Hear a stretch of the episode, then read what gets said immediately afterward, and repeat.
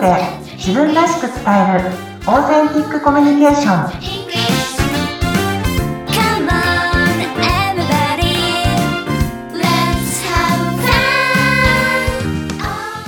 オーセンティックコミュニケーション講師の春川幸子ですよろしくお願いしますインタビュアーの春七海です。よろしくお願いします。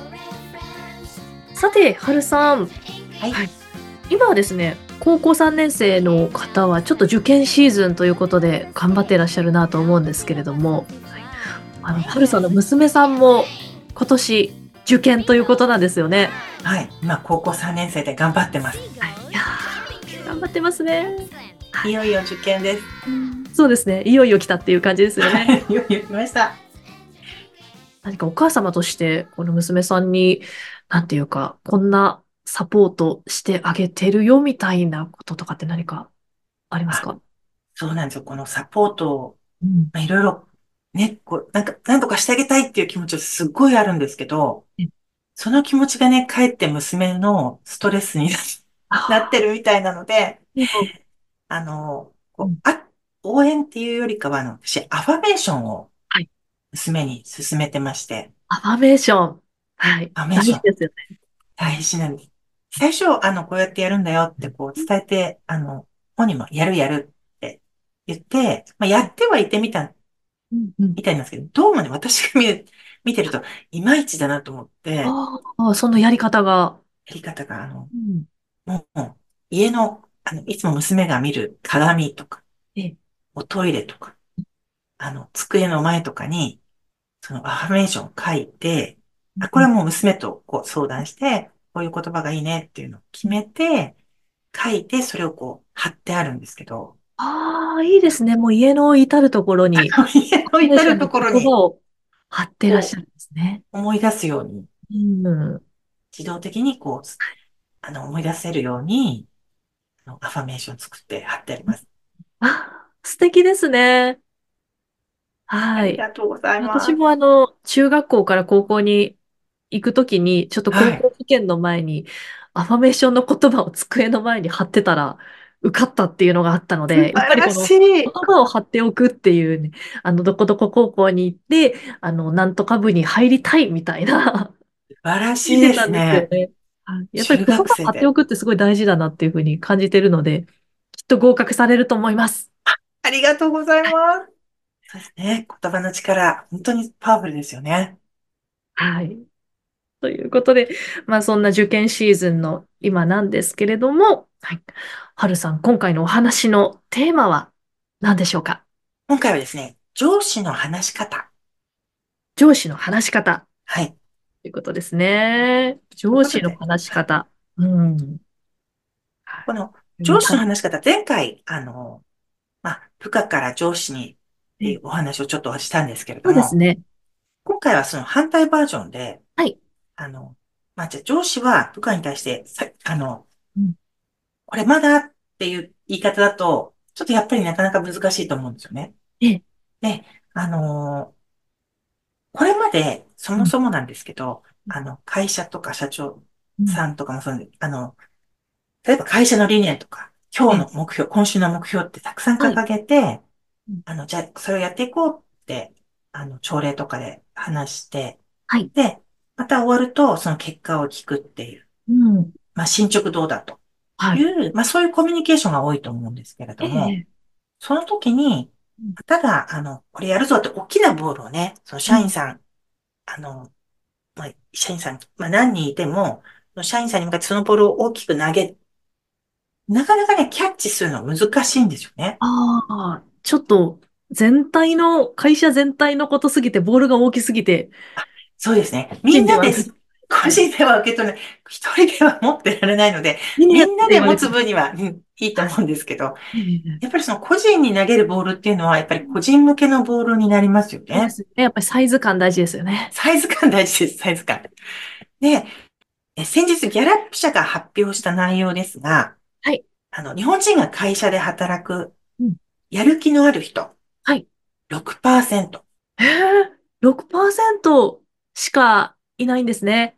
少ないですよね。がある人。うん。逆に、やる気のない人、はい70%。ああ、もう半数以上がちょっとやる気がないなと思って働いてるっていうことですよね。そうですね。やる気なくても頑張って、まあ、来てくださってるんですよね、会社に。えええ頑張えってます、皆さん。うん。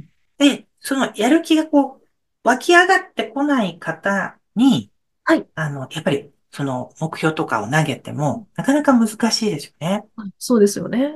で、もちろん会社に入るときは、うんあ、こういうことします。頑張りたいと思います。うん会社はこういう会社なんだけどいいかな。あの、いや、もう僕頑張りますっていう、そういう同意で入ってきてると思うんですけどええも、そうですね。やっぱり、あの、毎回毎回ちょっと確認していく必要があると思うんですね。ええそうですね。会社の状況が刻々と変わるようにですね、うん。社員さんも状況は刻々と、心は刻々と変わってますので、今この方がどういう状況なのかとか、はい今どんなことを思ってるとか、どうしたいのかっていうのは、あの、知りたいところですよね。ああ、なるほど。社員の人の心もどんどん変わっていってるっていうのもありますもんねあ。りますよね。うん。あの、会社としては、あの、なんとか目標に早く到達したいはい。っていう、そう、忙しいとか早くとかっていう気持ちがあるんですけどもええ、あの、そのためには、やっぱりこう、頑張ってくれるみんなをはい、育てるっていう気持ちでですね、ああ、なるほど。はい。あうんの、エスカレーターとかエレベーターみたいにガッてこう上がらないので、あのうん育てる、こうなんか植物を育てるような気持ち、植物だと育てる、絶対育てるじゃないですか。ええ、ええ。けど、人になると、なんかこう、急げとか早くとかってこう、うん。やっぱりこう、時間の制約とかいろんなものがあってええ、どうしてもなかなかそういう気持ちにならないかとは思うんですけど、うんうん。育てるっていう気持ちで接すると、またコミュニケーションって変わってくるんですよね。なるほど。育てるために自分がどうやってい言ったら育つことができるかなっていうふうにすごく考えますもんね。考えません。これまだとかっていうよりかは、あの、この前こうこうこう伝えたのどうだったとか、相手が分かりやすいように伝えるとか、うん。で、そのコミュニケーションが良くなってくれば、はいあの、これ、あれで、通貨の関係になれると思うんですけどもえ、え、通貨の関係になるまではうん、相手にどういうボールをな、この A さんという方にはどういうボールを投げたらキャッチしやすいのかな。はい、はい、はい、はい。この方には、あの、高めにソフトで投げた方が受け取りやすいのかなとか、うん、うん。あるいはこの人は直球でシュッて投げた方が好きなのかなっていうのを、やっぱりこう、ちょっと大事にしてうん。あげたら、あの、コミュニケーションってすごくうまくいくんですよね。もう自分がこういうふうに言いたいから自分が言いたいように言うってわけじゃなくて、相手うんのうんことを見て、あこの人だったらどういうボールがいいのかなっていうのをちゃんと一人一人見てあげるっていうことですよね。そうですね。人としてこう見てあげると、はい。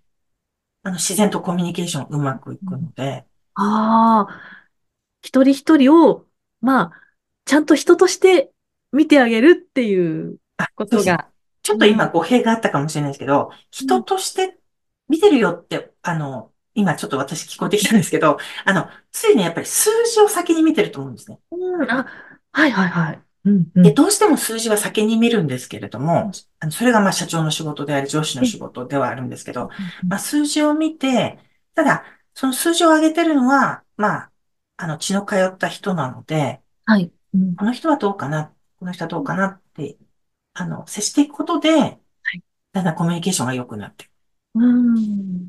なるほど。結局数字も人が作り出してるのが数字ですもんね。そうなんです、そうなんです。うんなので、例えば、こう、すれ違った時にうん、お、あれどうしたとかって言い言いたくなっちゃうと思うんですけど、ええ、あの、まずは挨拶。うん。あの、まあ、おはようなり、あの、うんまあ、ご飯食べ、まあ、その時間帯にもよると思うんですけどええ、で、あの、その挨拶が返ってきた時の声で、あ、今、すごい元気いいなとか、今日は元気ないなとか、はいっていうのもわかりますし、うん。まずは自分から声をかけるっうんていう、うん。あの、上司の話し方あ、でした。ですね。もう本当に数字を見てしまいがちですけど、まずそこを掘り下げるともう朝の挨拶からっていう。そうです。ちょっと話が飛んじゃうんですけど、もう本当に繋がってると思います。そうですね。本当に一人一人との挨拶から始まる、その人一人一人に合わせた育てる気持ちを持ったコミュニケーション。うんそれが結果的に最終的には数字にも反映されてくるっていう。はい。そうですね。そうなってくるそうです、そうです。ね。へえ。いや、すごく勉強になりました。本当に全部つながってるんだなっていうのがね、はい。お話の、はい。まあ、最終的に分かったことだなっていうふうに思いました。ありがとうございます。はい。ありがとうございます。はい。今日も聞いてくださってありがとうございました。はるさんのメルマガですね。人とのコミュニケーションが上手くなるメールマガジン。こちらが受け取れるリンクが番組の概要欄にありますので、こちらもぜひご覧になってみてください。では、はるさん最後に一言お願いします。はい。今日もありがとうございました。毎週月曜日配信してます。どうぞ来週もお楽しみに。また聞いてくださいね。それでは、さようなら。さよなら。